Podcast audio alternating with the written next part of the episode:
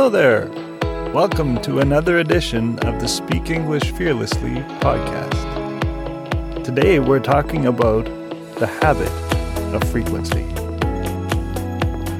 Now, if you heard our last episode, we were talking about the habit of contact, that you need to increase your contact with English, even if you're living in an English speaking country like I imagine you are. You're living here in Canada. Even though you're living here in Canada, you need to create more contact with English. That was the first habit. The second habit is frequency. You need more frequency, more times in contact with English each day. So if you're already putting our first habit to work in your life, which I hope you are, maybe you are doing something to connect with English on a daily basis. Maybe for 10 minutes, 20 minutes, a half an hour, an hour, I don't know. But hopefully you are on purpose connecting with English on a daily basis.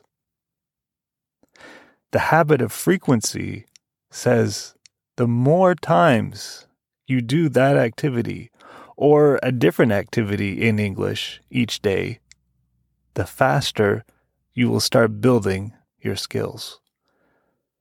So, for example, if you are working to increase your ability to read in English, you should be focusing on making time to read a little bit in English each day.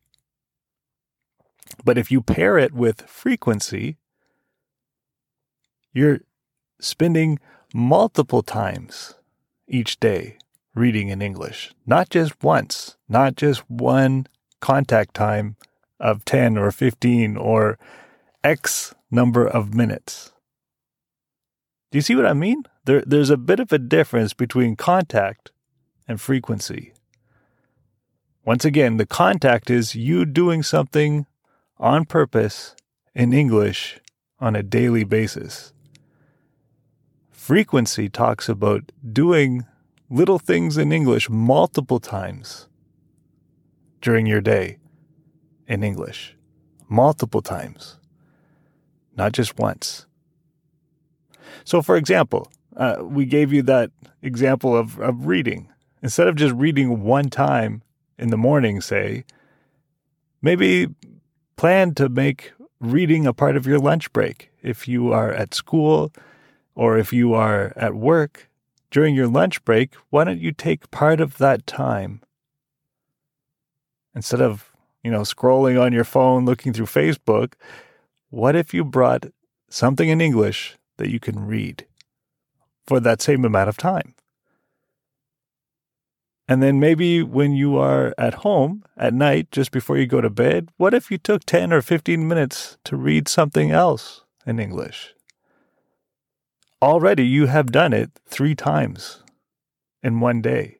And if you start doing that on a daily basis, I guarantee you something is going to start changing in the way you connect with English.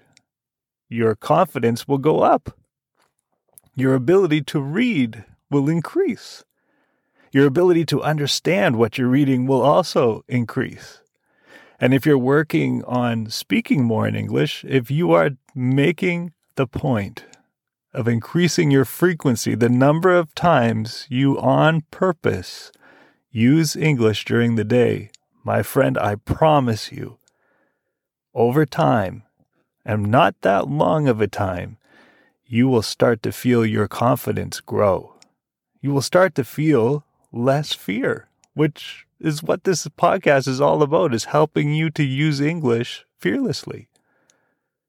So give it a try. How many times can you do one thing in English during your day? Or a variety of things. It doesn't have to be the same thing.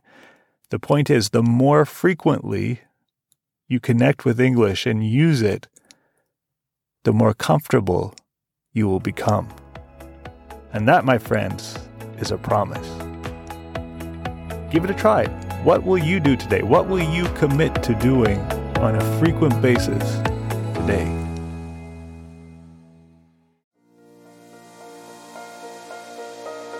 My friend, are you struggling right now with your CELPIP prep? Does it feel like you're lost and everyone around you knows what they're doing except you? Don't be afraid to ask for help. And if you don't have someone to ask, um, hello, I'm here. And I'm not even waiting for you to ask for help. I'm inviting you to come and work with me. I'm an experienced English teacher and certified CELPIP trainer, and I can help you prepare for your exam. So, if you're ready to stop feeling overwhelmed with what to study next for the CELPIP exam, and if you're ready to get friendly support and encouragement when you're having a hard time, then today is the day for you to connect with me.